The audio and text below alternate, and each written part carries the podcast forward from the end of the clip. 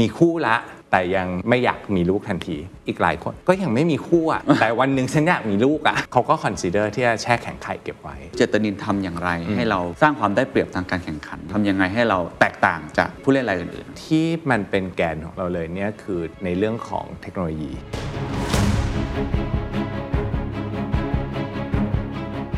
ความจริงใจนี่คือสิ่งที่สำคัญที่สุดเลย เราไม่ได้สามารถทำให้ทุกคนประสบความสำเร็จได้ แต่เราทำยังไงที่จะต้องทำให้ทุกคนรู้สึกพอใจได้ การที่เราสามารถบอกคนไข้ว่าคุณอาจจะไม่มีโอกาสเลย และให้เขาจากไปจากแวดวงนี้ ไม่ไม่ซึ่งจริงๆเนี่ยหลายคนขอบคุณนะ มันทำให้เขาปลดปล่อย This is the Standard Podcast. Eye opening for your ears. The secret sauce. สวัสดีครับ ผมเคนนักครินทร์และนี่คือ The Secret Sauce Podcast The Secret Sauce ตอนนี้ได้รับการสนับสนุนวิทยากรโดย โรงพยาบาลเจตนิน What's your secret? หลายคนคงจะทราบข่าวอยู่แล้วนะครับ ว่าปัจจุบันนี้ประเทศไทยเข้าสู่สังคมผู้สูงอายุนะฮะแล้วก็เห็นอัตราการเกิดของประชากรเนี่ยน้อยลงเรื่อยๆ ก็คือคนไม่อยากมีลูกบ้างแหละ ด้วยสภาพสังคมสภาพเศรษฐกิจ แต่ในขณะเดียวกันผมเชื่อว่า อีกปัจจัยหนึ่งที่ทำให้อัตราการเกิดของประชากรนี่ลดลงก็คือมีลูกยากขึ้นครับ ทุกท่านที่เป็นคุณผู้ฟังเดอะเซกเกอร์ซอครับ ถ้าอยู่ในวัยประมาณผมนะฮะเจน Y คุณผู้หญิงเนี่ยก็จะทราบดีนะครับว่าศักยภาพความสามารถในการมีบุตรเนี่ยจะลดลงเรื่อยๆ จากวัยที่เจริญพันธุ์มากๆในช่วง 20 25 อะไรประมาณนี้นะครับ ก็เลยเกิดเป็นโอกาสใหม่ ๆ เกิดเทคโนโลยีใหม่ ๆ ด้านการแพทย์ที่เข้ามาตอบโจทย์ดีมาตรงนี้สำหรับคนที่ อยากจะมีบุตรหรือคนที่มีบุตรยากนะครับ นั่นก็คือธุรกิจที่เกี่ยวข้องกับเรื่องของการเจริญพันธุ์ในตรงนี้นะฮะวันนี้มีโอกาสได้พูดคุยกับหนึ่งในผู้นำในตลาดบ้านเราก็คือโรงพยาบาลเจตนิน ผมจะพูดคุยกับนายแพทย์สมเจตมณีปานวิรัตน์นะครับผู้อำนวยการฝ่ายการแพทย์ และแพทย์ผู้เชี่ยวชาญด้านเวชศาสตร์เจริญพันธุ์โรงพยาบาลเจตนินนะครับต้องบอกว่ารายการเราไม่ใช่รายการที่พูดถึงสุขภาพของคุณผู้หญิงหรืออะไรแบบนั้นนะฮะแต่ว่า ก็จะพยายามทำให้เห็นนะครับภาพรวมทั้งหมดด้วย สิ่งที่ทุกท่านจะได้ในตอนนี้แน่นอนครับเนื่องจากเป็นรายการที่เกี่ยวข้องกับธุรกิจ เราจะได้เห็นภาพของตลาดครับอุตสาหกรรมนี้เป็นอย่างไรโอกาสอยู่ตรงไหน วิธีการทำธุรกิจที่เกี่ยวข้องกับวิทยาศาสตร์ เรื่องของการเจริญพันธุ์ อุตสาหกรรมการแพทย์ทำอย่างไร อะไรคือเอกลักษณ์เฉพาะ อะไรคือคุณสมบัติที่สำคัญ และอะไรคือความสามารถในการแข่งขันของโรงพยาบาลเจตนิน แต่แน่นอนครับผมก็มีความรู้ดีๆมาฝากกับทุกท่านนะครับที่สนใจในเรื่องนี้นะครับคุณหมอเป็นคนที่ทำเคสมาค่อนข้างเยอะ แล้วก็มีความรู้ความเข้าใจมาก ก็จะช่วยอธิบายให้เราฟังด้วยครับว่า เอ๊ะไอเรื่องของการมีบุตรยากเนี่ยหลักการของมันคืออะไร แล้วถ้าเราอยากจะประสบความสำเร็จในการมีบุตรนะครับ วิธีการคิดนะครับหรือว่าแนวทางในการดำเนินควรจะเป็นอย่างไรด้วยต้องบอกว่าเป็นตอนที่เปิดโลกทัศน์ของผมค่อนข้างมากทีเดียวนะครับ ลองไปฟังดูครับ ได้ยินชื่อเจตนินมานานแล้ววันนี้ได้มีโอกาสได้พูดคุย คือผมต้องเล่าบริบทก่อน เพราะว่าเป็นรายการเกี่ยวกับธุรกิจเนาะครับผมผมคิดว่าในช่วงระยะหลังๆเนี่ยเราเห็นตัวเลขของอัตราการเกิดอือฮึของทั้งโลกเลยนะครับผมแล้วก็โดยเฉพาะของคนไทยที่ลดลงครับผมเป็นสังคมผู้สูงอายุ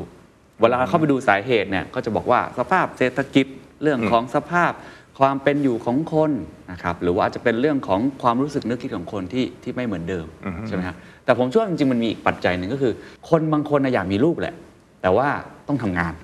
ทำงานทำงานทำงานไปอ่าฮะโดยเฉพาะคุณผู้หญิงนะฮะพออยากมีลูกปุ๊บปรากฏว่ามีลูกไม่ได้แล้วหรืออาจจะยากขึ้น ก็เลยเกิดกลุ่มธุรกิจใหม่ๆซึ่งผมทราบว่าจริงตลาดนี้ค่อนข้างใหญ่แล้วก็เจตนินก็ถือว่าเป็นผู้นำเลยอยากให้คุณหมอสมเด็จไล่าให้ฟังนิดนึงก่อนว่า ย้อนกลับไปอาจจะตอนที่เราเพิ่งเริ่มต้น เข้ามาในอยู่ในวงการนี้หรือเข้ามาเห็นบรรยากาศ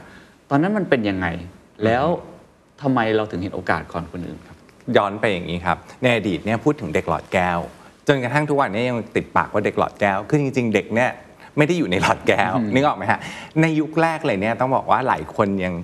เอ๊ะเด็กหลอดแก้วเนี่ยเหมือนคนปกติไหมอะถ้าเรามองย้อนไปคืออย่ามองว่าทุกวันเนี้ที่เรารู้จักหลาย ๆ คนที่อาจเกิดมาจากเทคโนโลยีนี้ครับใช่ไหมฮะเรามองว่าคือสิ่งปกติครับแต่ในวันแรกเนี่ยเมื่อสักประมาณเกือบ 50 ปีที่แล้วเอ่อคนพูดถึงเด็กหลอดแก้วหรือ artificial baby คือตั้งแต่ชื่อเนี่ย artificial baby แล้วก็เอ๊ะคือ monster หรือเปล่า คือสัตว์ประหลาดหรือเปล่า คืออะไรยังไงใช่ไหมอันนั้นคือจุดตั้งต้น ซึ่งในช่วงต้นเนี่ย หลายคนก็ยังมองว่า เฮ้ยไอเนี้ยคือกลุ่มสร้างปีศาจหรือเปล่านึกว่าไหมฮะแล้วก็เทคโนโลยีมันก็ค่อย ๆ พัฒนาเข้ามาเรื่อยๆนะครัฮะบจนกระทั่งคนเริ่มให้การยอมรับในเชิงที่ว่า เอ๊ะเด็กหลอดแก้วก็คือคนปกติหนึ่งคนแล้วมันก็ก้าวไปถึงอีกจุดหนึ่งที่คนกลับเพิ่มมองว่า เอ้ยเด็กที่เกิดจากการที่ทำเด็กหลอดแก้วเนี่ยเอ๊ะจะเก่งกว่าหรือเปล่า คือจะสามารถ มีสุขภาพดีกว่าหรือเปล่าครับนะฮะซึ่งเราบอกว่าเอ้ยเราก็ต้องมานั่งเคลียร์กันว่า เด็กที่เกิดจากเด็กหลอดแก้วเนี่ยเป็นเด็กคนปกติคนหนึ่งนะฮะไม่ได้ฉลาดกว่า ไม่ได้เก่งกว่า แต่ไม่ได้ด้อยกว่านะฮะแต่ว่าอาจจะมีความเสี่ยงบางอย่างที่สามารถหลีกเลี่ยงได้ อย่างเช่นว่าเวลาคุณแม่ท้อง ก็กลัวลูกจะพิการเป็นดาวน์ซินโดรมโครโมโซมผิดปกติครับในในการที่ทำเด็กหลอดแก้วเนี่ยก็อาจจะทำให้คุณแม่มีโอกาสที่ตรวจว่าเอ๊ะตัวอ่อนตัวเนี้ย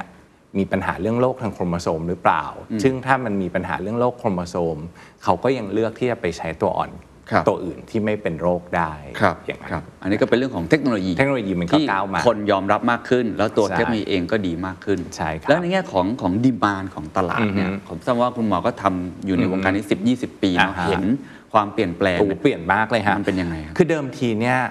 คนที่จะเดินเข้ามาแต่งงานละ อยากมีลูกครับมีลูกสักพยายามมีลูกสักระยะหนึ่งละแล้วยังไม่ท้องอ่าถึงจะเดินเข้ามาครับนะฮะแต่ตอนเนี้ยมันมาถึงจุดที่ว่ากำลังจะแต่งงานอีก 2 ปีข้างหน้า เขาเข้ามาคุยละโอ้เออเขาเข้ามาคุยละวางแผนที่จะมีลูกเพื่อที่จะดูว่า เอ๊ะ คู่ของเขาเนี่ยเป็นคู่ที่เหมาะกันหรือเปล่าฮะอ่าคือคำว่าเพื่อดูโครโมโซมคู่ที่เหาดูอะไรอย่างเงี้ยใช่ คือบอกว่าในอดีตเนี่ยเราบอกว่าสมมุติว่า พ่อเป็นพาหะของโรคโรคหนึ่ง แม่เป็นพาหะของโรคโรคหนึ่งเอาง่าย ๆ ที่เราคุ้นเคยกันทาลัสซีเมียอ่าคนไทยเรารู้จักโรคนี้กันดี ที่ว่าทุกคนจะแต่งงานก็บอกว่าต้องไปตรวจว่าสามีเป็นพาหะไหมภรรยาเป็นพาหะไหมครับซึ่งในอดีตบอกว่าถ้าเป็นเราทำอะไรล่ะให้คุณรู้ไว้ว่าคุณมีโอกาสที่มีลูกที่จะเป็นโรคจะทำอะไรไม่ได้อ่าคือสิ่งที่ทำได้ก็คือว่าคุณท้องท้องเสร็จแล้วเจาะน้ำคร่โอเคำเพื่อที่จะดูว่า ลูกที่อยู่ในท้องเป็นหรือไม่เป็น แต่ไม่ได้เป็นการทป้องกัน แต่ทางเลือกคืออะไรอืมทางเลือกก็คือบอกว่าคุณจะท้องต่อหรือโอ้คุณจะไม่ท้องต่อ ซึ่งผมว่าในความเป็นคุณแม่เนี่ยผมว่า it's a big decision จริง ๆ นะ คือที่บอกว่าเอสจะตัดสินใจยังไง ผมว่ามันไม่ใช่การตัดสินใจที่ง่าย เพราะฉะนั้นเนี่ยตอนเนี้ยกำลังจะแต่งงานเขาก็มาคุยกันละว่าเขาเป็นโรคพันธุกรรมอะไรหรือเปล่ามาครับตรวจความพร้อม แต่ไม่ใช่บอกว่า เอ้ยคุณเป็นพาหะคุณเป็นพาหะคุณไปหาคู่ใหม่ไม่ใช่ เทคโนโลยีมันบอกว่าเอ้ยคุณเป็นพาหะคุณเป็นพาหะคุณก็ยังเกิดมาคู่กัน เพราะเราก็จะเป็นคิวปิดที่ทำให้คุณท้องได้โดยลูกไม่เป็นโรคอ่าคือแค่ให้เรารู้ว่าคุณมีโรคอะไรที่ต้องระวังครับใช่ไหมฮะพอเรารู้ว่าคุณมีโรคอะไรที่ต้องระวัง คุณท้องธรรมชาติคุณอาจจะเกิดความเสี่ยงครับคุณมาทำหลอดแก้วทำหลอดแก้วเสร็จเราตรวจตัวอ่อน ว่าตัวอ่อนไม่เป็นโรคที่คุณกำลังคิดว่ามันจะเป็นได้ คุณก็ปลอดภัยที่จะท้อครังบแล้วก็พอเราพูดถึงทาราซีเมีย ซึ่งเป็นโรคที่มันคอมมอน แต่ปรากฏว่าณปัจจุบันเนี้ยการตรวจยีนมันเยอะมาก มันตรวจโรคได้เป็น 3 4 0 0โรคที่เป็นโรคที่มันค่อนข้างจะไม่ได้คอมมอน แต่ว่าในบางครั้งเขาจะรู้เมื่อไหร่เมื่อแต่งงานกันมีลูกแล้วลูกคนแรกเป็นโรคเออแต่ตอนเนี้ยเขาก็จะไม่ไปถึงตรงนั้น เขาก็จะสามารถรู้ได้ตั้งแต่ก่อนท้อง เพราะฉะนั้นเนี่ยจะเห็นว่าเขาเข้ามาหาเราเร็วขึ้นกำลังจะแต่งงานเสร็จบอกว่า คืออยากแต่งงาน อยากเอนจอยชีวิตคู่ ยังอยากจะไปเที่ยว ยังอยากจะทำงาน แต่งงานกับคนเนี้ยฉันคอมมิตกับคนเนี้ยลงตัวแน่ๆแต่ว่าแต่งเสร็จยังไม่อยากมีลูกทันทีอ่าบางคนเขาก็คิดว่า ตอนนี้แต่งงานอาจจะสัก 35 บางคนก็ถือว่าเร็วแล้วนะครับอ่า30 35แต่ง 35 อยากจะไปท้องสัก 38 ซึ่งบอกว่ามันเป็นขาลงของการมีลูก มันเป็นขา คือ คือบอกว่า fertility เนี่ยมันขึ้นขาขึ้น ตอนขาขึ้นเนี่ยพีคของมันเนี่ยอยู่สักประมาณแถวแถวๆ20ถึงครับ25หลังจากนั้นมันก็จะเป็นขาลงครับอ่าคือคุณอยากมีลูกในช่วงขาลงของ fertility ก็ต้องวางแผน เขาก็จะต้องวางแผนว่าเอ๊ะถ้าเขาอยากมีจริง ๆ เขาก็อาจจะตั้งต้นจากการว่าอะทำหลอดแก้วทำตัวอ่อนแล้วก็ฟรีซเก็บไว้อ่าอันนี้ก็คือตลาดที่มันเกิดขึ้น คือครับบอกว่าคนคนนี้ยังไม่ได้มีปัญหาเรื่องการมีลูก แต่มันเป็นเหมือน preventive measures ไม่หลอกให้เกิดปัญหา คือเพราะเรารู้ว่าอายุมากขึ้นไข่น้อยลง ครับ เขาก็อาจทำตั้งแต่วันที่มันยังดี แล้วเก็บไปใช้ในอนาคตครับ อะตลาดก็ดูเหมือนกว้างขึ้นว่า มีคู่ละ แต่ยังไม่อยากมีลูกทันที อีกหลายคน ก็ยังไม่มีคู่อะ แต่วันหนึ่งฉันอยากมีลูกอะ คือก็ฉัเดินนรู้เข้ามาว่าได้ฉัอีนกอยากมีลูก แต่ฉันยังไม่มีคู่ ฮะ สิ่งที่เขาจะทำก็คือว่า เขาก็คอนซีเดอร์ที่จะแช่แข็งไข่เก็บไว้โอ้เออเพราะฉะนั้นถ้าดูตามเนี้ยเราจะเห็นว่าตลาดมันกว้างขึ้น ตลาดมันกว้างขึ้นจากอะไรจากเดิม เราเจอคนที่มีปัญหาอืมแก้แค่ปัญหานั้นอ่าตอนเนี้ยตลาดมันกว้างขึ้น เพราะว่าเราเจอคนที่มองเห็นอนาคตของปัญหาอืมอะหาทางที่จะป้องกันนะฮะแล้วถามว่าไอ้ตลาดที่มันกว้างขึ้นตรงนี้เนี่ยมันเป็นประโยชน์กับใครครับคือบอกว่าประโยชน์ตรงเนี้ยมันไม่ได้เกิดขึ้นกับ ธุรกิจการวางแผนการมีบุตรยาก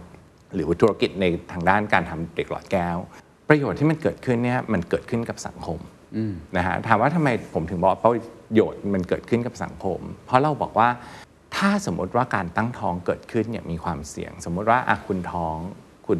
มีลูกแล้วลูกเนี่ยเกิดโชคไม่ดี เป็นโรคพันธุกรรมครับบางโรค ที่อาจจะต้องมีการถ่ายเลือดไปตลอดชีวิต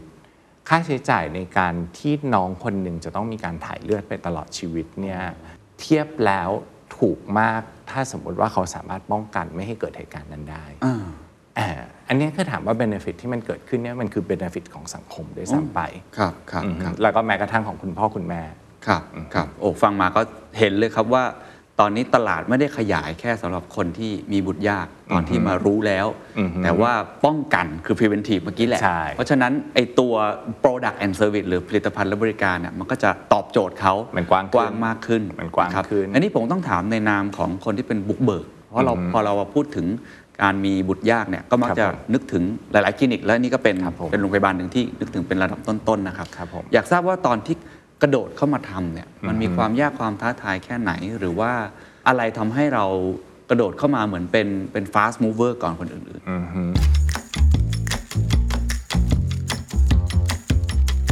อันนี้เนี่ยผมว่าคงจะต้องย้อนไปเลย คือเมื่อประมาณเกือบ3 30 กว่าปีแล้วล่ะนะฮะก็คือในแพทย์จงเจตนะฮะซึ่งเป็นเจ้านายผมเนี่ยแหละฮะแล้วก็เป็นคนที่ให้โอกาสผม ซึ่งท่านก็เป็นไพโอเนียทางด้านนี้นะฮะซึ่งท่านก็มองเห็นว่า การมีบุตรยากอะถามว่าทำไมเราถึงรู้ว่ามันมีตลาด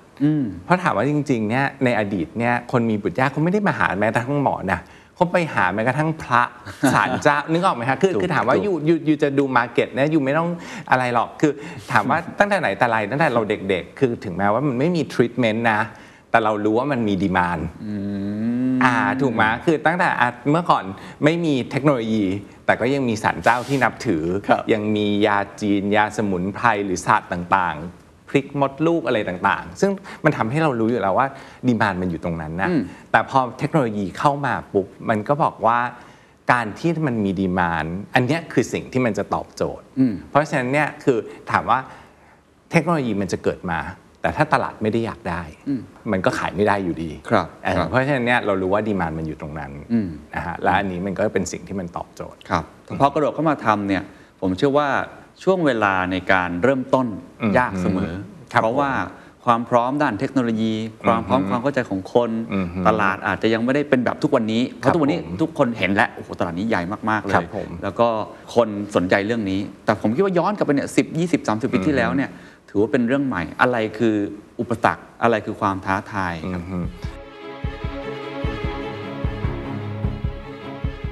อ่าอุปสรรคนะครับ ก็ต้องบอกว่าอย่างที่ผมบอกว่าอันที่หนึ่งคือคนยังไม่รู้จักเลยว่าอะไรคือเด็กหลอดแก้ว คือเด็กหลอดแก้วจะเหมือน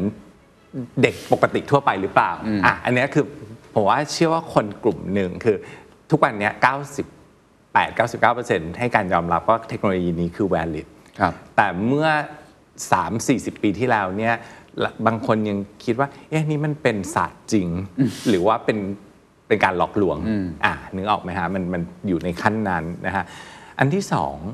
อัตราความสำเร็จที่มันต่ำอ๋ออ่าในช่วงนั้นเนี่ยสมมติว่ามีคนเดินเข้ามา 20 คนครับอาจจะมีคนสำเร็จกลับบ้านไปสักสองคนอ่านึกออกไหมฮะในในหลายสิบปีที่แล้ว อัตราความสำเร็จที่มันต่ำครับ อันที่สามบอกว่าสำเร็จต่ำไม่ว่านะภาวะแทรกซ้อนสูงอ๋ออ่าคือเมื่อก่อนเนี่ยจะเห็นว่าในอดีตเนี่ยเราอาจจะเคยเห็นท้องแฝด3 คน ท้องแฝด4 คนอะไรต่างๆอันเนี้ยหรือท้องแฝดครับ ที่เราเจอกันอยู่เรื่อยๆ นั่นเป็นเพราะอะไร เพราะว่าอัตราความสำเร็จที่มันน้อย มันทำให้เราจะต้องมีการใส่ตัวอ่อนเข้าไปให้เยอะ คือหมายถึงว่าอะเราใส่ตัวอ่อนหนึ่งตัวโอกาสสำเร็จมันน้อยก็ใส่มันสองสามคือเหมือนซื้อลอตเตอรี่มากใบขึ้น โอกาสที่จะสำเร็จมันก็มากขึ้นครับแต่ในขณะเดียวกันถ้าเกิดถูกลอตโต้มาทุกตัวอ่อนปฏิสนธิพร้อมๆกันพร้อมกันหมด มันก็จะเป็นการตั้งท้องที่แฝดครับซึ่งหลายคนก็บอกว่าเฮ้ยเขาก็มีความกลัว อยู่เหมือนกันคุณเคนลองนึกภาพว่าสรีระผู้หญิงคนหนึ่งที่ควรจะอุ้มท้องเด็กหนึ่งคน แล้วมีเด็กสี่คนเข้าไปอยู่ข้างในเนี่ยนึกออกไหมฮะมัครันบมันทั้งเหนื่อยทั้งเสี่ยงทั้งอะไรอีกหลาย ๆ อย่างถูกไหมฮะอันนั้นก็คือข้อจำกัดในยุคต้นนะครัฮะบแต่เมื่อก่อนบอกว่าสมมติว่าฉีดยากระตุ้นไข่ดูดไข่ออกมาทำนู่นทำนี้ ถ้าเกิดไม่ใช้ที่เหลือก็ทิ้งไปเหรออเออพอมันทิ้งไปเอาแล้วพอไม่สำเร็จคุณก็ต้องมาทำใหม่อีกทีหนึ่ง พอมันมีเทคโนโลยีของการแช่แข็งเกิดขึ้น ก็บอกว่าของที่คุณใช้ไม่หมด คุณก็แช่แข็งไว้ใช้ ถ้าคุณไม่สำเร็จตอนนี้ได้ครับอันนี้ก็บอกว่าเทคโนโลยีที่มันเข้ามาเป็นระยะระยะถามว่ามันเทคโนโลยีเนี้ยมันเข้ามาตอบโจทย์ในสิ่งที่เราอยากได้หรือเราเจอว่ามันเป็นปัญหาครับครับนะครับโอเค เห็นภาพครับว่าตัวเทคโนโลยีเอง ความเข้าใจคนเองมันพัฒนาขึ้นใช่มากขึ้นเรื่อยๆ ซึ่งมันแต่ว่าก็จะตอบโจทย์เอ ดีมานของครับของคน แต่ต้องถามอย่างนี้เพราะว่าในตอนนี้อืมมันก็มีการแข่งขันที่สูงขึ้นอืมผมคิดว่าในรอบ 5-10 ปีเราเห็นเรื่องนี้ พอได้รับการยอมรับเห็นว่ามันเป็นไปได้อืมผมก็เชื่อว่าคนที่มีความรู้ความสามารถก็จะกระโดดเข้ามา เรียกได้ว่าเป็นหนึ่งในผู้เล่นในตลาดนี้ที่ใหญ่ครับขึ้นผมเรื่อย ๆ เพื่อตอบโจทย์กับความต้องการที่มากขึ้นอ่าฮะคำถามคือเจตนินทำอย่างไร ให้เราสร้างความได้เปรียบทางการแข่งขันทำยังไงให้เราแตกต่างจากอ่าผู้เล่นรายอื่นๆครับ คือสิ่งที่มันเป็น core ของเราเลย คือเป็นเป็นแกนของเราเลยเนี่ยคือในเรื่องของเทคโนโลยีนะฮะเราแม่นยำในเรื่องของเทคโนโลยี เราเป็นผู้เรียนรู้เราทำเองอ่าถ้าเทียบกับกลุ่มที่เป็น investor ที่อาจจะเหมือนกับว่าสนใจสนใจ แต่ว่าไม่ได้รู้จักไอตัวธุรกิจจริงๆ เพราะถามว่าในธุรกิจเนี้มันมีรายละเอียดเยอะมากครับข้อที่ 2 คือเราบอกว่าความจริงใจ นะฮะความจริงใจเนี่ยคือสิ่งที่สำคัญที่สุดเลย เราอาจจะต้องบอกว่าเราไม่ได้สามารถทำให้ทุกคนประสบความสำเร็จได้ แต่เราทำยังไงที่จะต้องทำให้ทุกคนรู้สึกพอใจได้นะฮะเพราะถามว่าถ้าคนที่เขามีปัญหาที่มันซีเวียการที่เราสามารถบอกคนไข้ว่าคุณอาจจะไม่มีโอกาสเลย และให้เขาจากไปจากแวดวงนี้ ไม่ไม่ซึ่งจริงๆเนี่ยหลายคนขอบคุณนะ คือบอกว่าเขาพยายามดิ้นรนอะไรต่างๆ มา หลาย ๆ ทาง แล้วเสร็จแล้ววันหนึ่งเขามาเจอความจริงที่บอกว่าเขาจะไม่สามารถไปต่อได้ มันทำให้เขาปลดปล่อยเอออะคือสมมติว่าเราทำอะไรถึงเราวิ่งอยู่เนี้ยห้าปี10ปี ถึงวันหนึ่งเราบอกว่าเราเปลี่ยนโฟกัสไปทำอันอื่นนะฮะอันนี้คือสิ่งที่สำคัญ ซึ่งเรายึดมากคือเรื่องของ ethics นะฮะคือเราทำดีที่สุดให้กับทุกคน นะครับแต่ว่ามันก็จะต้องมีคนกลุ่มหนึ่งครัที่บเราบอกว่าถ้ามันจะต้องมีทางเลือกคือคือมันคือผมว่าทุกคนไม่มีทางตันคือเราบอกว่ามันมีทางเลือกเสมอ อย่างเช่น คนที่มีปัญหาเรื่องไข่มากๆเขาอาจจะไปคิดถึงเรื่องการ ใช้ไข่คนอื่นมาท้องไหมหรือมีปัญหามดลูกมากๆเขาจะต้องไปหาคนอื่นมาอุ้มท้องให้ไหมซึ่งอันเนี้ยคือมันเป็นทางเลือกแต่ไม่ได้แปลว่าทุกคนอยากจะไปในทางเลือกนั้นนึกออกไหมครับเพราะฉะนั้นเนี่ยมันก็ต้องมี conclusion เพราะฉะนั้นเนี่ยอย่างที่สองก็คือบอกว่าความจริงใจที่เรามีครับนะฮะอันที่สามคืออันนี้เราไม่ได้ทำแต่มันคือ track record นะฮะ testimonial คือเราบอกว่าเราไม่ได้จะต้องมาบอกว่า ใครเป็นใครเป็นลูกค้าเราอะไรอย่างนี้ แต่ว่าเราบอกว่าเวลาเดินออกไปในโรงเรียนในโลกในอะไรอย่างเงี้ยคือทุกคนจะรู้กันเองว่าเอ๊ะอันเนี้ยเป็นคนไข้ของของตรงนี้นะเด็กเกิดมาจากตรงนี้ ซึ่งอันนี้ก็คืออีกหนึ่งคีย์ของเราที่เรามองว่า patients confidentiality คือสิ่งที่สำคัญ คือเราไม่พยายามที่จะเอาคนไข้ของเราออกมาเป็น testimonial อ่าเพราะเราบอกว่าบางครั้งในบางกรณี สมมติว่ามีคู่สมรสคู่หนึ่งที่มันโหมันยากจริง ๆ เวลาเขาท้องเนี่ยมันคือความภาคภูมิใจของแพทย์ของสถาบันของทีมงาน แต่ในขณะเดียวกันเราอย่าลืมมองย้อนกลับไปว่า อันนั้นน่ะมันคือ suffering ของคู่เขาของคู่เขานะ เราถึงพยายามหลีกเลี่ยงเราเราให้ความสำคัญกับเรื่องนี้มากครับคือ not to mention any particular case อ๋อเหรอฮะเออด้วยด้วยเหตุผลที่ว่าในบางครั้งเนี่ยสิ่งที่เรารู้สึกภูมิใจเนี่ยแต่มันเป็นสิ่งที่คนอีกคนหนึ่งโหเขา ฝ่าฟันอะไรฮะมาเยอะๆมากมาย ซึ่งอันนี้เนี่ยมันก็เลยเป็นเป็นคีย์ของเราเลยถ้ามองในแง่ธุรกิจผมก็อ่าฮะมองสวมหมวกนักธุรกิจอ่าฮะแล้วกันในแง่การตลาดนี่คือแบรนด์ advocacy เลยนะ คนที่ใช่ทำได้สำเร็จแล้วถ้าเกิดเราแต่หยิบมาบอก word of mouth ต่อเพื่อทำให้ใช่มีลูกค้าใหม่ใช่ อันเนี้ยเรามองตรงข้าม เพราะเราคือเนื่องจากว่าอย่างที่บอกนะครับว่าสถาบันเนี้ยมันถูกเริ่มต้นจาก professional เจ้าของก็เป็นคุณหมอ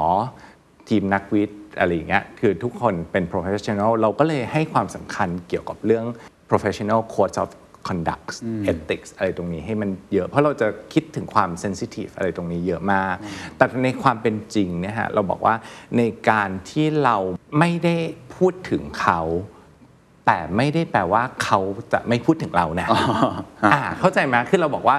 ไอ้ word of mouth เนี่ยมันแปลว่า whose mouth มันไม่จำเป็นต้องมาจากปากเรา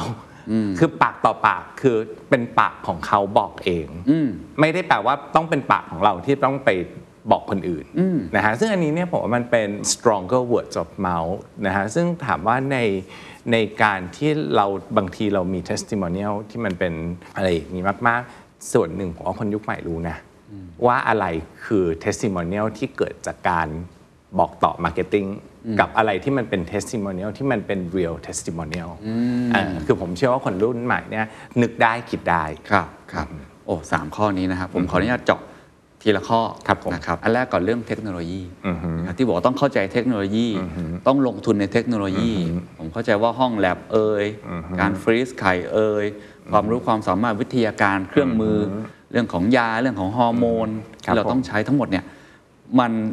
ยากแค่ไหนในการทำความเข้าใจและลงทุนกับมัน อันเนี้ยผมแยกเป็น 2 อย่าง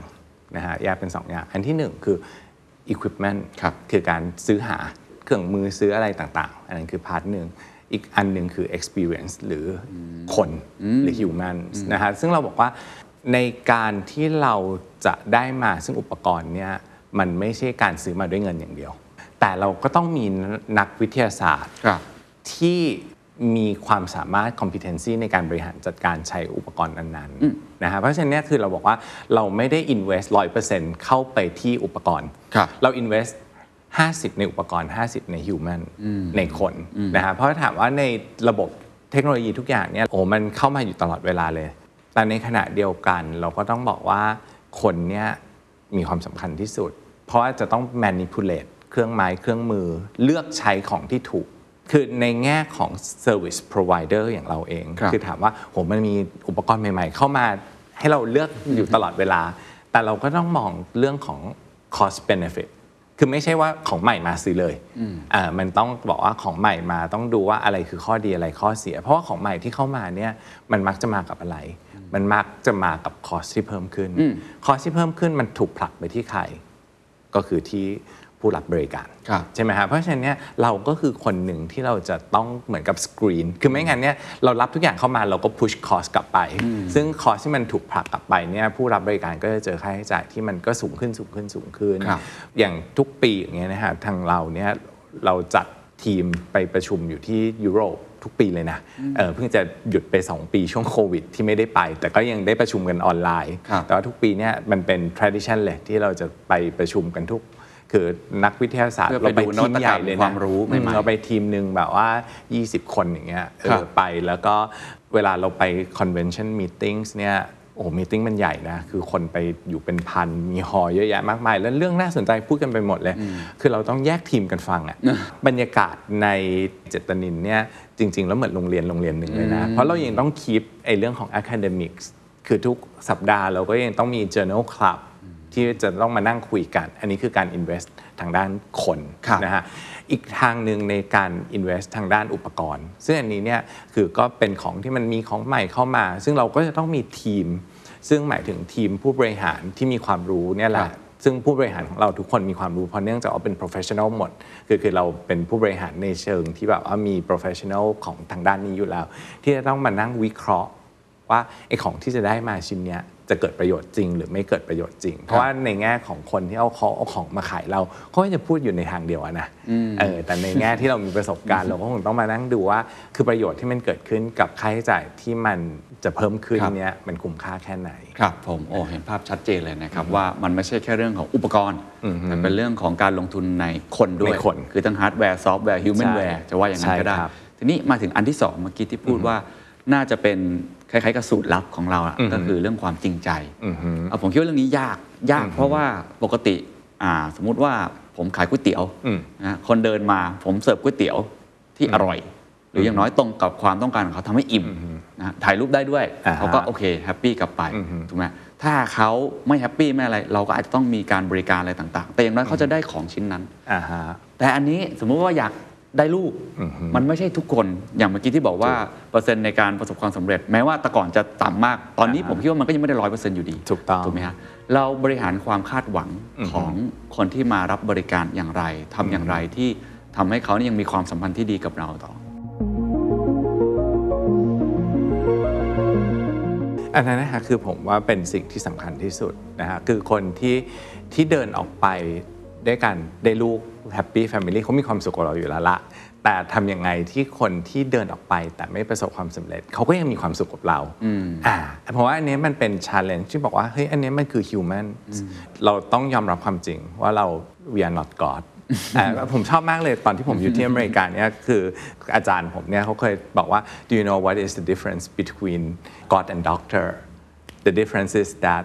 God know he's not a doctor อ๋อนั่นน่ะคือความจริงคือเราบอกว่าแบบหมอเนี่ยเราห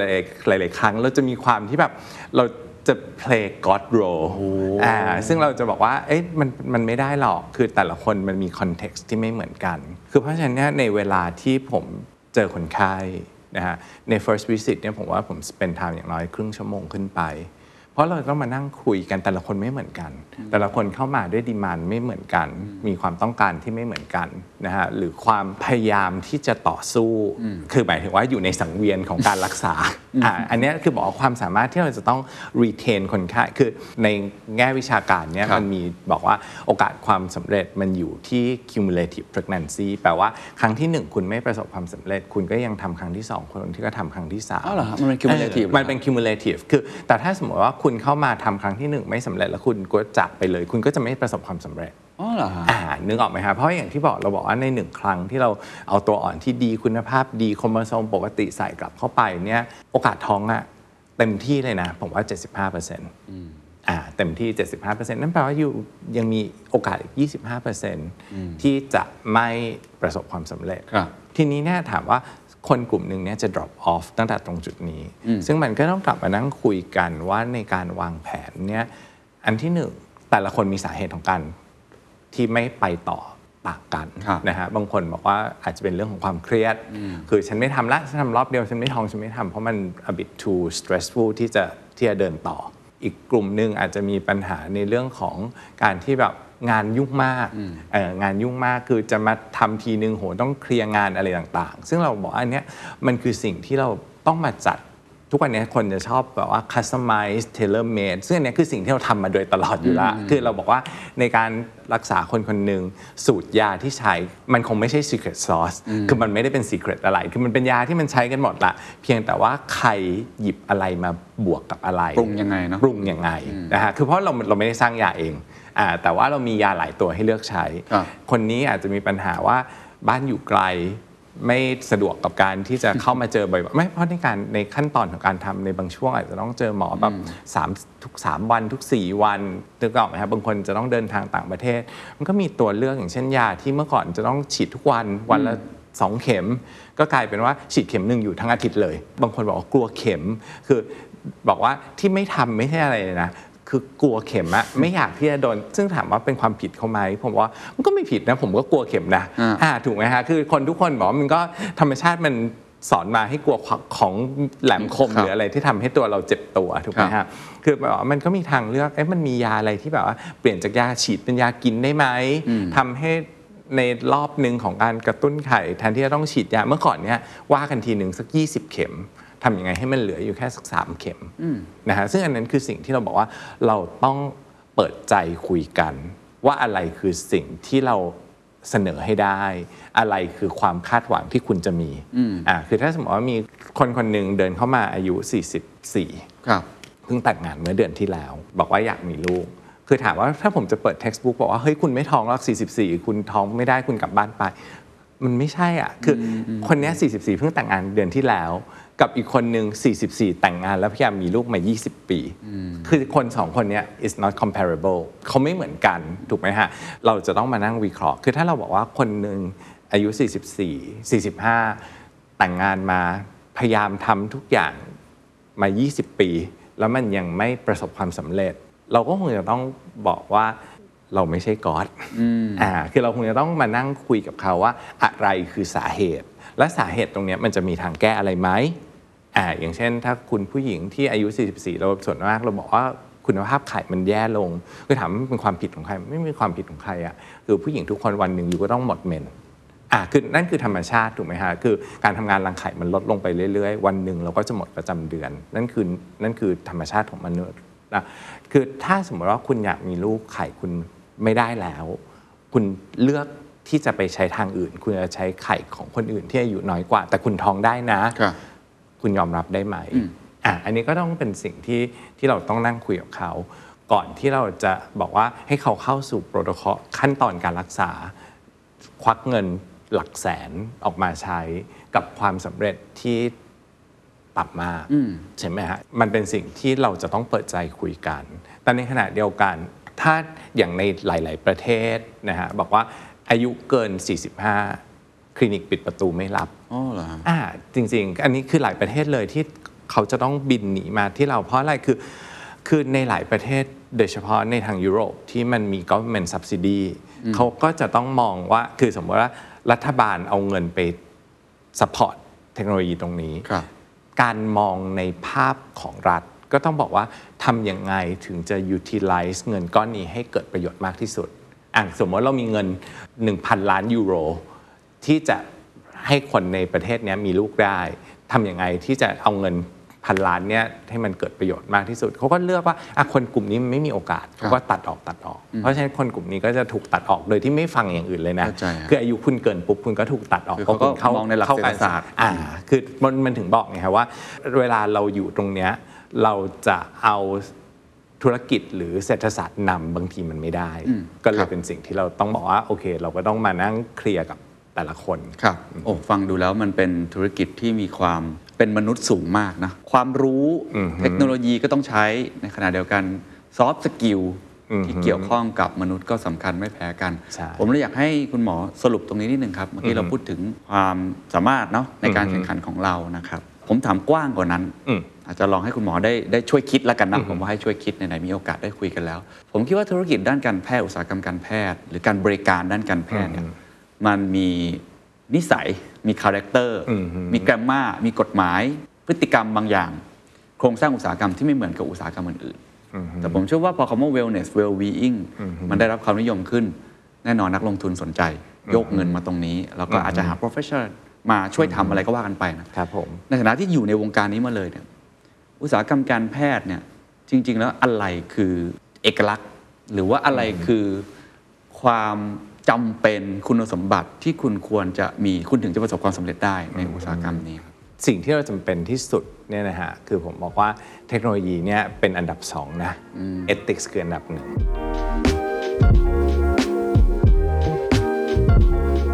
ethics คืออันดับหนึ่งเทคโนโลยีอันดับสองแต่คือเราจะมีจรรยาบรรณแต่ไม่มีความรู้มันไม่ได้ เป็นคนดีแต่ไม่ perform อะมันไม่ใช่ คือคุณจะต้องเป็นคนดีที่ perform แต่ดีต้องนำก่อนเออแต่ดีต้องนำก่อนที่หนึ่งคือดีต้องนำก่อน อันที่สองคือความรู้คือแม้กระทั่งผมอยู่ในแวดวงการนี้มาสักประมาณ 15-20 ปีผมว่าความรู้ผมเปลี่ยนไปเยอะมากเลยนะอ๋อเหรอคือผมไม่ได้ว่าเรียนจบแล้วความรู้ผมจบในวันที่ผมได้รับปริญญานะฮะครับคือผมว่าหลาย ๆ อย่าง ความรู้ในวันที่ผมรับปริญญากับความรู้ที่ผมมี ในวันเนี้ยมันเปลี่ยนไปเยอะมาก สิ่งที่เคยบอกว่าผิดมันกลายเป็นถูก สิ่งที่เคยบอกว่าถูกมันกลายเป็นผิดอ๋อในวงการการแพทย์ก็มีสิ่งอย่างนั้นเลยนะครับนะคือเป้าหมายมันอาจจะเปลี่ยนไป คือในยุคหนึ่งที่เราบอกว่าโอกาสความสำเร็จที่มันน้อยมากอืมเป้าหมายคือว่าทำยังไงก็ได้ให้มันสำเร็จครับแต่วันหนึ่งที่เราบอกว่าโอกาสความสำเร็จที่มันเยอะขึ้น หมายถึงว่าความสำเร็จในการในการรักษาเนี่ยฮะเป้าหมายมันกลับเป็นว่าทำยังไงให้สำเร็จและปลอดภัยอืม เออเพราะฉะนั้นเนี่ยตอนเนี้ยผมว่าเป้าหมายมันเปลี่ยน ความรู้ที่เคยถูกมันกลายเป็นผิดนะฮะหรือว่าอย่างเช่นเมื่อก่อนโหแบบว่า มีการรักษาคนเนี้ยอาจจะลงเอยด้วยกันบอกว่าโหท้องอืดหลามบวม เพราะว่ามีการใช้ฮอร์โมน แล้วมันมีภาวะที่เราเรียกว่ารังไข่ถูกกระตุ้นมากเกิน ซึ่งอันนั้นเนี่ยผมเมื่อก่อนนี่คือต้องบอกมันก็เป็นฝันร้ายของทางแพทย์และคนไข้ที่เกิดเหตุการณ์ตรงนั้น แต่ว่าณปัจจุบันเนี่ยผมว่า อย่างน้อยเนี่ยสิกว่าปีที่ผ่านมาด้วยพัฒนาการของยาของอะไรต่างๆ ที่มันเกิดขึ้นเนี่ยเหตุการณ์นั้นเราไม่เกิดขึ้นเราไม่เจออีกละเออ มันเป็นเรื่องในอดีตเป็นโหมันแทบจะต้องไปเขียนเป็นจดหมายเหตุเก็บไว้และละเพราะมันไม่มันไม่เกิดขึ้นอีกแล้วจริงอ่าๆเออคือความความความรู้มันเปลี่ยนไปเยอะจริงๆฮะครับครับมันมี 2 อันหลักๆเนาะเรื่องของจริยธรรมจริย ethics ธรรมเนาะหรืออาจจะเรียกความดีก็ได้อ่าฮะแล้วก็ความรู้ทีนี้ใช่ถ้ามี 2 อย่างเนี้ย สำเร็จแน่ไหมฮะในแง่ของธุรกิจล่ะอือฮึแน่นอนเราก็ต้องมีผลตอบแทนเนาะอ่าฮะเอ่อจะทำยังไงให้มันได้ผลตอบแทนที่สมเหตุสมผลอือฮึเอาธุรกิจอยู่ได้ด้วย อันนี้มันศาสตร์ของธุรกิจมันเอามาใช้ได้เต็มที่ไหมฮะหรือว่ามันต้องเป็นยังไงคือคือตอนนี้เนี่ยต้องบอกว่าในแง่ของธุรกิจเนี่ยถามว่าจริงๆเนี่ยการที่เราจะอยู่รอดอยู่ได้มันคือวอลุ่มอ๋ออ่าคือถามว่าเราไม่ได้บอกว่าเราจะต้องไปโหแบบทำธุรกิจเพื่อที่จะกำไรเยอะ ๆ เพื่อไปรีดเงินจาก ผู้รับบริการ แต่ทำอย่างไงที่เราจะมีธุรกิจที่เราให้บริการที่ดีนะฮะโดยที่ผู้รับบริการมีค่าใช้จ่ายที่ไม่สูงเกินไป แต่สิ่งที่เราจะต้องทำตามมาคือบอกว่าถ้าเรามีจำนวนคนไข้ที่เยอะขึ้น มีจำนวนไซเคิลที่มากขึ้น คืออย่างที่ที่เมื่อกี้เราคุยกันตั้งแต่ต้นเนี่ยฮะว่าเดิมทีคนไข้เราคือคนที่อยากมีลูกครับแต่ตอนนี้เรา expand ไปตั้งแต่คนที่ยังไม่มีแฟนเลยอะนึกออกไหมฮะคือนั่นน่ะคือคือการที่ตลาดเราขยายกว้างขึ้น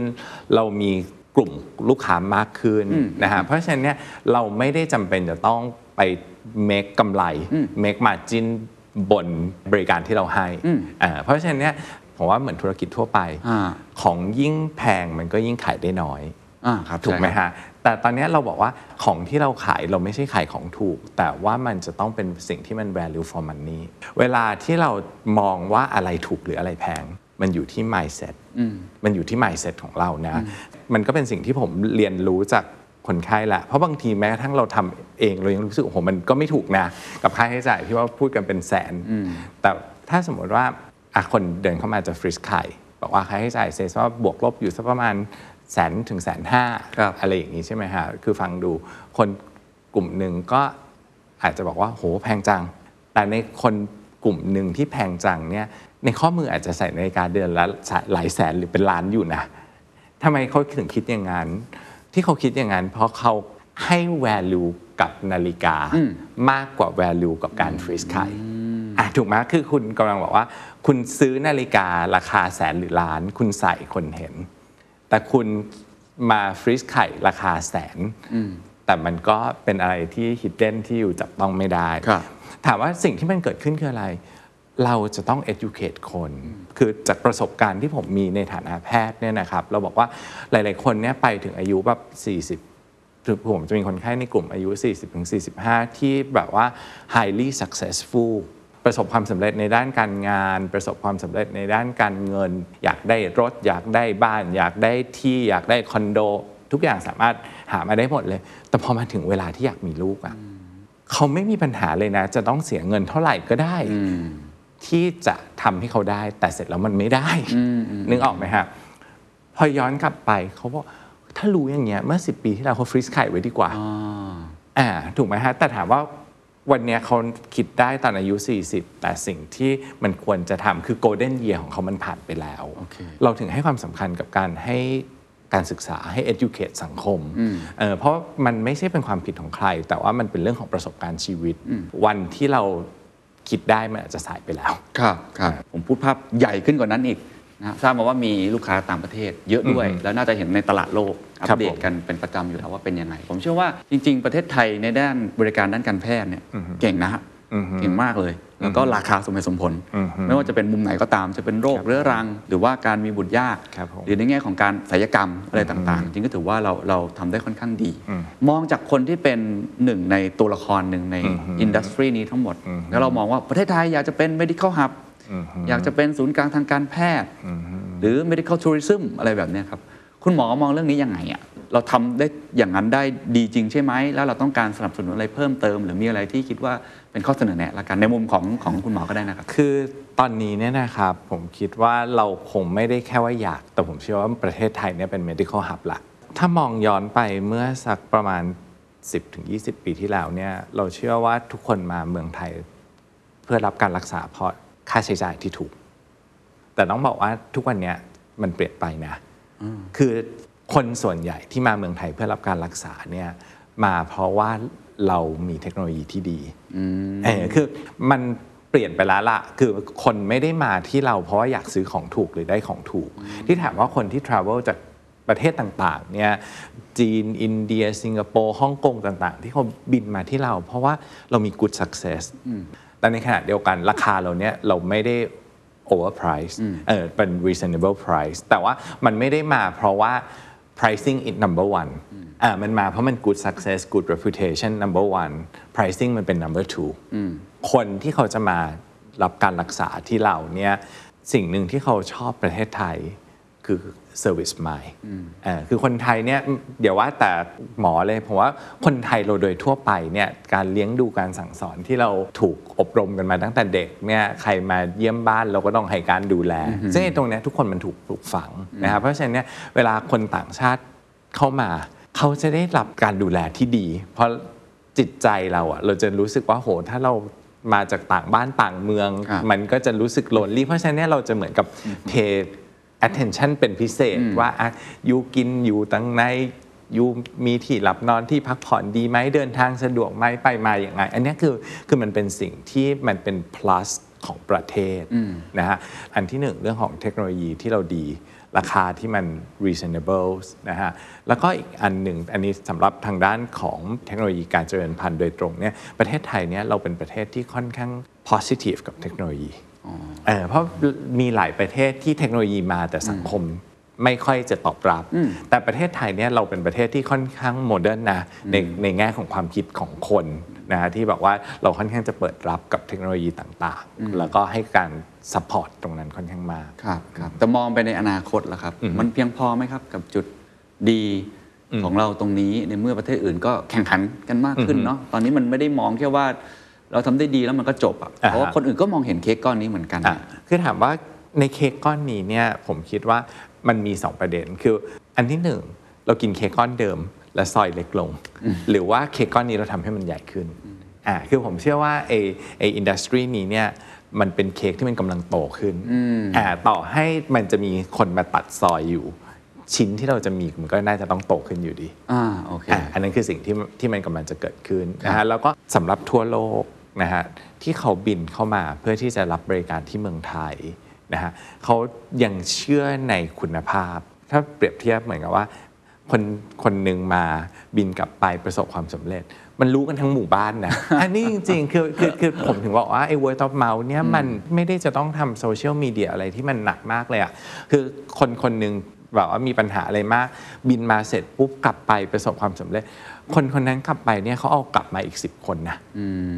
เออเพราะฉะนั้นมันมาอย่างนี้จริง ๆ ครับอืมครับมันเป็นการขยายตลาดเนาะแล้วก็ใช่ทำงานของเราให้มันเป็นการบอกต่อใช่ครับนะครับอะทีนี้ไหนๆมีโอกาสได้พูดคุยกันแล้วนะแม้ว่ารายการผมจะไม่ใช่รายการผู้หญิง หรือว่ารายการเรื่องการแพทย์ แต่ผมเชื่อว่าคุณผู้ฟังหลายท่าน โดยเฉพาะคนฟัง The Secret Sauce เนี่ย น่าจะอยู่ในวัยทำงาน ก็คงจะคิดเรื่องการวางแผนมีครอบครัวมีบุตรอยู่แล้วครับผมนะครับอะคุณหมอให้ความรู้นิดหนึ่งให้คำแนะนำแล้วกันเอาเป็นแบบหลักการคร่าวๆแล้วกันเพราะว่าไม่งั้นใช้เวลาเยอะมากแน่นอนอ่านะฮะว่าทำไมมันจึงมีบุตรยาก และถ้าเราอยากจะเพิ่มความเป็นไปได้ในการมีบุตรมากขึ้นเนี่ยอะไรคือคำแนะนำคือตอนนี้เนี่ยการมีบุตรยากเนี่ยปัญหาหลักก็คือว่าเราเลือกที่จะมีลูก ตอนที่มันพ้นวัยอ่านะฮะคือถ้าบอกว่าเราเราไม่พูดถึงเทคเทคโนโลยีก่อนครันะบอยู่พร้อมที่จะเปลี่ยนไลฟ์สไตล์ไหม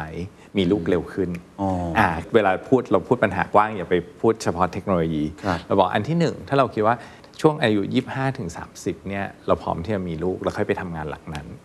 หรือเปล่า อันนั้นก็คือ lifestyle modification เพราะตอนนี้มันคือเราฝืนธรรมชาติมนุษย์ ใช่ คือแต่ตอนนี้เราบอกว่าพอ 25ถึง30อะเรายังไม่ได้อยากมีเพราะมันเป็นช่วงที่มัน enjoy กับจัดงานครับอะไรหลายๆอย่างใช่ไหมฮะ เราก็เลยบอกว่าเทคโนโลยีมันถึงเข้ามาเติมเต็ม ว่าโอเคยูสามารถ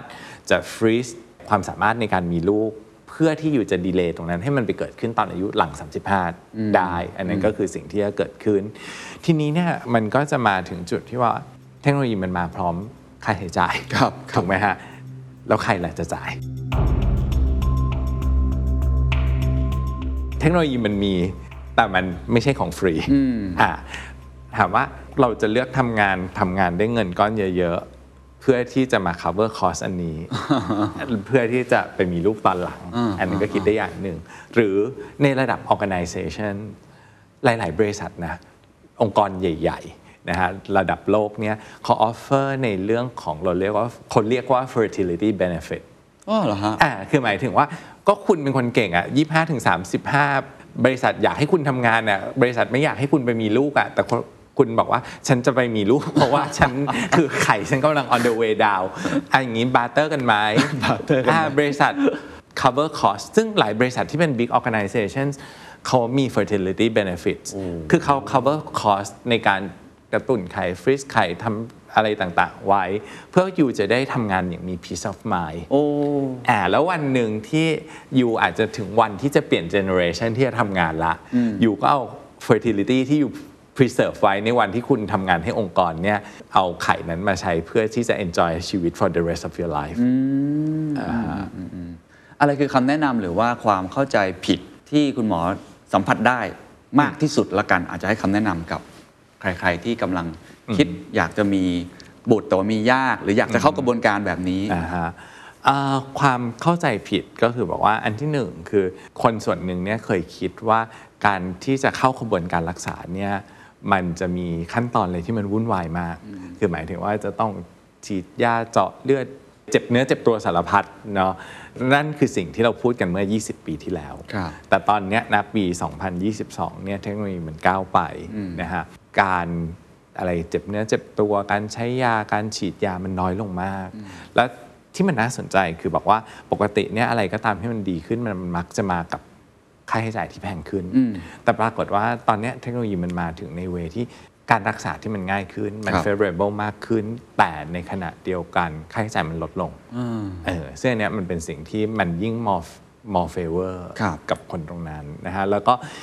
อีกอันหนึ่งจะเห็นว่าทุกวันเนี้ย หลายคนพูดถึงเรื่องของหัวสารพัดวิตามิน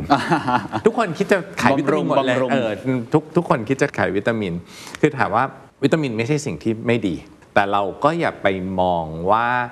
วิตามิน is the magic pills อ่าคือคือหลายคนจะมองว่ากินวิตามินหูแบบเสียค่าวิตามินค่ายาวิตามินเยอะมากเลยนะเออเพราะมองว่ามันเป็น magic pills แต่สิ่งหนึ่งที่ผมจะบอกที่เมื่อกี้ผมพูดไปในส่วนหนึ่งแล้วว่า อันหนึ่งคือเรื่องของที่เราเรียกว่า cumulative pregnancy คือหมายถึงว่าทำยังไงก็ตามที่จะ retain ให้เขายังอยากที่จะมีลูกอยู่สู้ต่ออ่าสู้ต่อไอวิตามินอะไรต่างๆเนี่ยมันอาจจะเป็นสิ่งหนึ่งที่โอเคเขาทานแล้วมันก็ช่วยในการที่จะ nourish แต่ต้องบอกว่ามันคงไม่ใช่ ทานวิตามินไปเรื่อย ๆ แล้วก็หวังที่จะท้องขึ้นมา คืออคือบางทีบางคนจะมี concept ที่ไม่ได้ได้ถูกซะทีเดียวครับมองว่าไอ้ตัววิตามินเนี่ยมันเป็น magic bullet ซึ่งจริง ๆ มันคงไม่ใช่ แต่ว่ามันเป็นตัวหนึ่งที่ช่วยบ้าง อีกอันหนึ่งเนี่ยในการที่เราทำพัฒนาตัวเราไปเรื่อย ๆ แล้วยัง keep doing it เออแล้ววันหนึ่งคุณก็จะประสบความสำเร็จอ่าไอ้ไอ้ไอ้ไอ้ส่วนท้ายนี่น่าสนใจแล้วผมเชื่อว่าหลายคนคงจะสนใจตรงนี้ว่า โอเค ฉันสู้ต่อแหละอืมอะไรคือ common ground หรือว่าเอ่อส่วนผสมที่ทำให้คนเหล่านี้เขาสามารถสู้แล้วเขาประสบความสำเร็จได้ มันเกี่ยวข้องกับสุขภาพไหม mindset ไหมการดูแลตัวเองไหมเท่าที่คุณหมอทำมา 10-20 ปีในการสู้ต่อเนี่ยผมว่ามันมันมีหลายปัจจัยครับนะฮะตั้งแต่ปัจจัยเรื่องของ finance นะฮะคือแบบว่าหลายคนก็อยากสู้แต่ว่ามันก็เป็นการรักษาที่มีค่าใช้จ่ายอยู่ ถ้าสมมติว่ามี third party support เข้ามาคืออะอย่างเช่น รัฐบาลอยากที่จะเพิ่มประชากรครับนะฮะรัฐบาลอาจจะต้องเข้ามาช่วย contribute เออซึ่งในการ contribute เราก็บอกว่าเอ่อมันก็มีหลายทางนะ ที่รัฐบาลจะ contribute ได้ จากการที่ว่าเดิมทีเราบอกว่าเอ๊ะถ้าจะให้รัฐบาล support เงินว่า1ไซเคิลจะช่วยกี่หมื่นบาทอะไรอย่างนี้ มันก็ทำได้แต่ถามว่าเราอาจจะไม่ได้มีเงินมากนัก คือครับหมายถึงว่าประเทศเราก็ไม่ได้เป็นประเทศที่ร่ำรวย แต่ถ้าสมมติว่ารัฐบาลจะคิดอะไรบางอย่าง อย่างเช่นว่าเป็น tax benefit อืมเป็นทางคือ้อมเนอะเออทางอ้อมอย่างเช่นว่า คือคนที่อยากจะมีลูกหรือที่จะเข้ามาทำตรงเนี้ยก็คือผมเชื่อว่าเป็นคนที่มี รายได้ในระดับหนึ่งครับนะฮะซึ่งส่วนหนึ่งที่คนมีรายได้กลุ่มเนี้ยทำก็คือเสียภาษีให้รัฐบาล แทนที่เราจะรัฐบาลจะต้องควักเงินออกมาช่วยเขาในการที่เขาอาจจะได้ tax deduction ครับอันนี้ก็อาจจะเป็นทางหนึ่งที่ช่วยกระตุ้น เป็นการช่วยเหลือทางอ้อมและในขณะเดียวกันก็ไม่ต้องควักเงินออกมาช่วย แล้วก็เสร็จแล้วก็เป็น การช่วยคนที่อยู่ในฐานภาษีอืมเข้าอ่าใจเพราะว่าตอนนี้ปัญหาคือว่าถ้าสมมติเราบอกว่าจะมาทำ IVF free for all คนที่ไม่ได้อยู่ในวัยมีลูกอะคือคนที่วัยมีลูกอาจจะมีอยู่แค่ 20%อีก 80%เฮ้ยจะมาเอาเงินฉันไปไปทำก็ไม่ไม่อยากถูกไหมฮะเออเพราะฉะนั้นเนยมันก็เลยบอกว่าอันเนี้ยมันก็เป็นเป็นทางออกอันหนึ่งที่อะอันหนึ่งคือ finance อันที่สองนะฮะคือ supporting group supporting team นะฮะคือเราบอกว่าอย่างที่เราเนี่ยเรามีทีม เราเรียกว่า counseling team ครับทีมใหญ่เลย เป็นทีมที่ใหญ่มากมีสตาฟเกือบเกือบเกือบ15ถึง20 คน ที่แบบว่าจะคุยกับคนไข้ติดต่อคุยไปมาหาสู่ในการที่จะบางครั้งเนี่ยคนเราต้องการที่ระบายอ๋ออ่านะฮะในการในบางครั้งเนี่ย ทำเสร็จแล้วท้องอันนี้ไม่ใช่จุดจบนะ จริงๆเนี่ยบอกว่ามันยังมีอีกหลายขั้นตอน ตั้งแต่ว่าท้องเสร็จจะแท้งไหมไม่แท้งจะคลอดก่อนเอ้ยลูกจะปกติจะพิการไหมจะคลอดก่อนกำหนดไหมลูกคลอดคือเนี่ยมันเป็น mentality ที่ถามว่าทำไมเราต้องมี supporting group หรือว่า counseling teams มันก็ย้อนกลับมาเรื่อง mindset นะ ผมก็จะบอกทุกคนบอกว่าคุณก็เลือกได้ว่าคุณจะอยู่ใช้ชีวิตแบบไหน คุณจะใช้ชีวิตแบบว่า คุณจะกังวลกับทุกอย่าง หรือคุณจะไม่ต้องกังวลอะไรเลย อย่าไปคิดอะไรกับข้างหน้า เอาไอ้ตรงหน้าให้มันดีที่สุด ที่ผมบอกเขาอย่างนี้เพราะอะไร เพราะว่า once อยู่ผ่านด่านที่1อยู่จะเจอปัญหาที่2อยู่ผ่านด่านที่2อยู่จะเจอด่านที่3อยู่ผ่านด่านที่3อยู่จะเจอด่านที่ 4 ตอนเนี้ยทุกคนจะชอบมีคำถามอันหนึงชอบถามผมมากเลยบอกว่าเอ๊ะเราทำเด็กหลอดแก้วให้ลูกไม่เป็นออทิสติกได้ไหมเออคืออันเนี้ยคือสิ่งที่หลายคนจะชอบถามเพราะครับกลัวมากเราบอกว่า ในออทิสติกเนี่ยเราไม่สามารถที่จะป้องกันเขาได้กับเทคโนโลยีณวันนี้นะฮะณปัจจุบันเพราะยังไม่รู้มันเกิดจากอะไรนะฮะแต่ถามว่ากว่าที่จะรู้เนี่ยเร็วสุดก็อาจจะสักเกือบสองขวบโอ้ลูกสองขวบใช่ไหมฮะที่ที่จะรู้ครับมันก็รอย้อนกลับมาผมก็จะสอนคนไข้คนรอบ ๆ ตัวทุกคนบอกว่าลูกคลอดออกมา คุณจะเลือกว่ามีความสุขกับลูกไป2ปี แล้วเสร็จแล้วพอถึงเวลาพัฒนาอะไรมา ถ้าสมมติว่าลูกจะเป็น มันก็มีการที่จะดูแลรักษาที่จะกระตุ้นพัฒนาการได้ อยู่ก็จะทำอย่างนั้นไป อยู่ก็จะมีความสุขไปตลอดทาง หรือว่าอยู่จะนั่งมองหน้าลูกตั้งแต่วันแรกที่มันน่ารักอะ่ะ คือคนอื่นเขามองลูกคุณน่ารัก แต่คุณนั่งมองหน้าลูกตัวเองแล้ว question เอ๊ะมันออทิสติกหรือไม่ออทิสติกหรือออทิสติกหรือไม่ออทิสติกอยู่ผ่านไป 2 ปีแทนที่ you จะเอาเวลา 2 ปีแรกให้คุณมีความสุขอะเออ you กลับมานั่ง yes or no เรื่องไม่ดีอยู่ตลอดเวลา แล้วพอผ่านไป 2 ปี ลูกคุณก็ปกติดี เสร็จแล้วคุณเสีย 2 ปีแรกไปแล้วใช่ไหมที่แบบว่ากังวล question ตัวเอง ก็เลยเนี่ยมันก็เลยบอกว่าทุกอย่างมันมันย้อนกลับมาอยู่ที่ mindset ที่เราอาจจะต้องต้องปรับครับครับ คำถามสุดท้ายแล้วกันนะคครับผมคุณหมอก็มีโอ้โหเรียกได้ว่าคนไข้เยอะเลยได้ได้ข่าวว่าคิวทองมากด้วยนะครับไม่ขนาดนั้นอ่าก็คงจะเอ่อเห็นเคสเต็มไปหมดเลยเนาะแล้วผมเชื่อว่าในในความเป็นเป็นแพทย์เนี่ยเราคงเห็นเคสที่สำเร็จเคสที่ไม่สำเร็จนะครับรวมทั้งตัวเองก็ต้องอัปเดตความรู้ตลอดเวลาทำงานก่อนหนักอะไรเต็มไปหมดอะไรคือความสุขอะของการได้เป็นแพทย์สายเนี่ยอะไรคือสิ่งที่ทำให้เราตื่นมาทำงาน วันความสุขเหรอ ความสุขเนี่ยต้องบอกว่าทุกวันเนี้ยสิ่งที่เราเห็นเด็กที่เกิดมาเราเห็นเขาพัฒนาการไปเรื่อย ๆ นะอ่าเอออันเนี้ยมันเป็นสิ่งที่ทำให้เรารู้สึกเอ๊ะ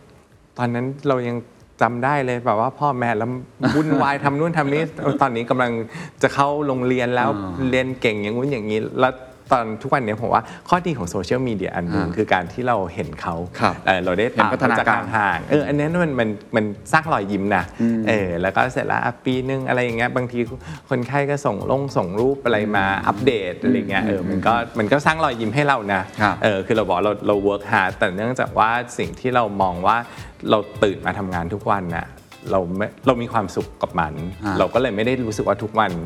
เป็นวันทำงาน เออ every day is my holiday วันนี้ขอบคุณมากครับ ขอบคุณครันะบครับสวัสดีครับ And that's the secret sauce. ถ้าคุณชื่นชอบ The Secret Sauce episode นี้นะครับ ก็ฝากแชร์ให้กับเพื่อนๆ คุณต่อด้วยนะครับ และคุณยังสามารถติดตาม The Secret Sauce ได้ใน Spotify, SoundCloud, Apple Podcast, Podbean, YouTube และ Podcast Player ที่คุณใช้อยู่นะครับ และอย่าลืมติดตาม Facebook Fanpage The Secret Sauce เข้ามาติชมเข้ามาพูดคุยกับผมได้เลยนะครับ